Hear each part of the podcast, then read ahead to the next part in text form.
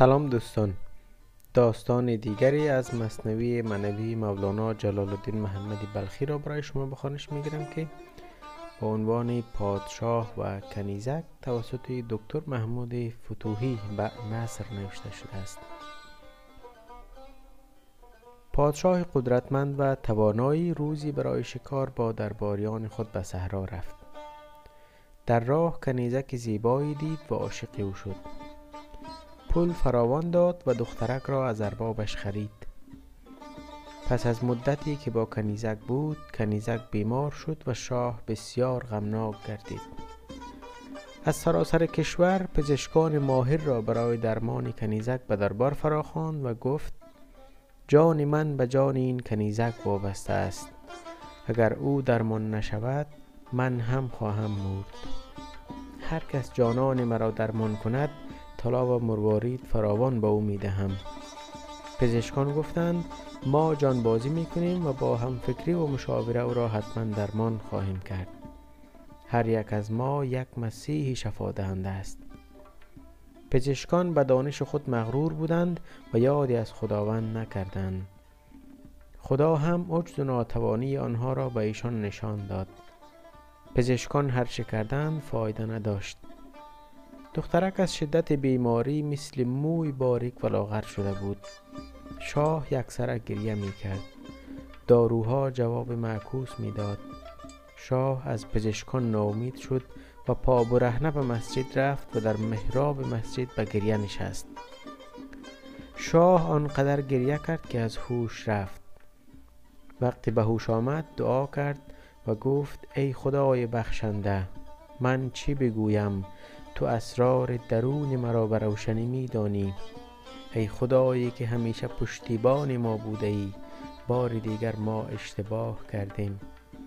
شاه از جان و دل دعا کرد و ناگهان دریای بخشش و لطف خداوند جوشید و شاه در میان گریه به خواب رفت. در خواب دید که یک پیرمرد زیبا و نورانی به او می‌گوید ای شاه مژده بدی که خداوند دعایت را قبول کرد.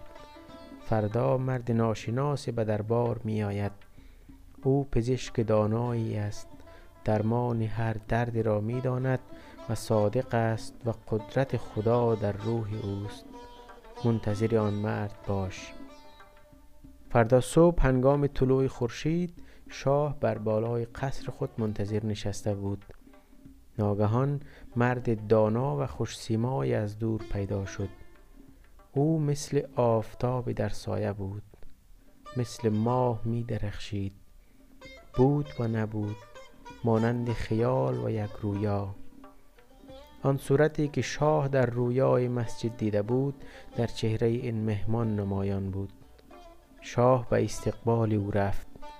اگرچه آن مرد را ندیده بود اما بسیار آشنا به نظر می آمد گویی سالها با هم آشنا بودند و جانشان یکی بوده است. شاه از شادی در پوست نمی گنجید گفت ای مرد محبوب حقیقی من تو بوده ای نه کنیزک. کنیزک ابزار رسیدن من به تو بوده است.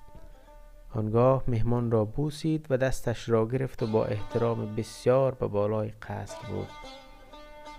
پس از صرف غذا و رفع خستگی شاه پزشک را پیش کنیزک برد و قصه بیماری او را گفت. حکیم دخترک را معاینه کرد. حکیم گفت همه داروهای آن پزشکان بی فایده بوده و حال مریض را بدتر کرده. آنها از حال دختر بیخبر بودند و معالجه تن می کردند حکیم بیماری دخترک را کشف کرد اما به شاه نگفت. حکیم فهمید که دختر بیمار دل است. تنش خوش است و گرفتار دل است. دختر عاشق است.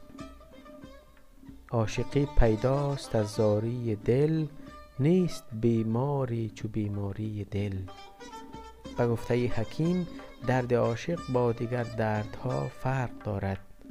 عشق آینه اسرار خداست. عقل از شرح عشق ناتوان است. شرح عشق عاشقی را فقط خدا می داند حکیم به شاه گفت خانه را خلوت کن. همه بروند بیرون حتی خود شاه. من می‌خواهم از این دخترک چیزهایی بپرسم. همه رفتند حکیم مان و دخترک. حکیم آرام آرام از دخترک پرسید شهر تو کجاست؟ دوستان و خیشان تو کی هستند پزشک نبز دختر را گرفته بود و می‌پرسید و دختر پیوسته جواب می‌داد. از شهرها و مردمان مختلف پرسید از بزرگان شهرها پرسید نبز آرام بود. تا اینکه سوال حکیم به شهر سمرقند رسید. ناگهان نبز دختر تند شد و صورتش سرخ گردید. حکیم از محله های شهر سمرقند پرسید نام کوچه غادفر نبز دخترک را شدید تر کرد. حکیم فهمید که دخترک با این کوچه دلبستگی خاصی دارد. پرسید و پرسید تا به نام جوان زرگر در آن کوچه رسید. رنگ دختر زرد شد. حکیم گفت بیماریت را شناختم. به زودی تو را درمان خواهم کرد. این راز را با کسی نگویی. راز مانند دانه است. اگر راز را در دل حفظ کنی مانند دانه از خاک می روید و سبزه و درخت می شود حکیم پیش شاه آمد و شاه را از کار دختر آگاه کرد و گفت چاره درد دختران است که جوان زرگر را سمرقند به اینجا بیاوری و با زر و پول او را فریب دهی تا دختر از دیدن او بهتر شود. شاه دو نفر دانای کاردان را به دنبال زرگر فرستاد. آن دو زرگر را یافتند او را ستودند و گفتند که شهرت و استادی تو در همه جا پخش شده. شاهنشاه ما تو را برای زرگری و خزانداری انتخاب کرده است. این هدیه ها و طلاها را برایت فرستاده و از تو دعوت کرده تا به دربار بیایی و در آنجا بیش از این خواهی یافت. زرگر جوان گول مال و زر را خورد و شهر و خانوادهش را رها کرد و شادمان به راه افتاد. او نمی‌دانست که شاه می‌خواهد او را بکشد. سوار اسب تیز پای عربی شد و به سمت دربار به راه افتاد. آن هدیه ها خونبهای او بودند. در تمام راه خیال مال و زر در سر داشت. وقتی به دربار رسیدند حکیم او را به گرمی استقبال کرد و پیش شاه برد. شاه او را گرامی داشت و خزانه های طلا را به او سپرد و او را سرپرست خزانه کرد. حکیم گفت ای شاه اکنون باید کنیزک را به این جوان بدهی تا بیماریش خوب شود. به دستور شاه کنیزک با جوان زرگر ازدواج کرد و شش ماه در خوبی و خوشی گذراندند تا حال دخترک کاملا خوب گردید. آنگاه حکیم داروی ساخت و به زرگر داد. جوان روز به روز ضعیف می شد پس از یک ماه زشت و مریض و زرد شد و زیبایی و شادابی او از بین رفت و عشق او نیز در دل دخترک سرد گردید.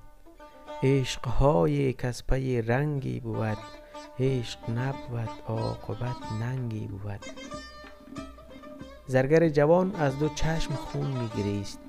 روی زیبا دشمن جانش بود مانند طاووس که پرهای زیبایش دشمن اویند زرگر نالید و گفت من مانند آن آهوی هستم که صیاد برای نافه خوشبو خون او را میریزد. من مانند روباهی هستم که به خاطر پوست زیبایش او را می‌کشند. من آن فیل هستم که برای استخوان آج زیبایش خونش را میریزند. ای شاه مرا کشتی اما بدان که این جهان مانند کوه است و کارهای ما مانند صدا در کوه می پیچد و صدای اعمال ما دوباره به ما بر می گردد زرگر آنگاه لب فرو بست و جان داد. کنیزک از عشق او خلاص شد. عشق کنیزک عشق به صورت بود. عشق بر چیزهای ناپایدار. عشق بر چیزهای ناپایدار پایدار نیست. عشق زنده پایدار است. عشق به معشوق حقیقی است که پایدار است. عشق به معشوق حقیقی هر لحظه چشم و جان را تازه تر می کند و مثل عشق به غنچه است. عشق حقیقی را انتخاب کن که همیشه باقی است و جان تو را تازه می کند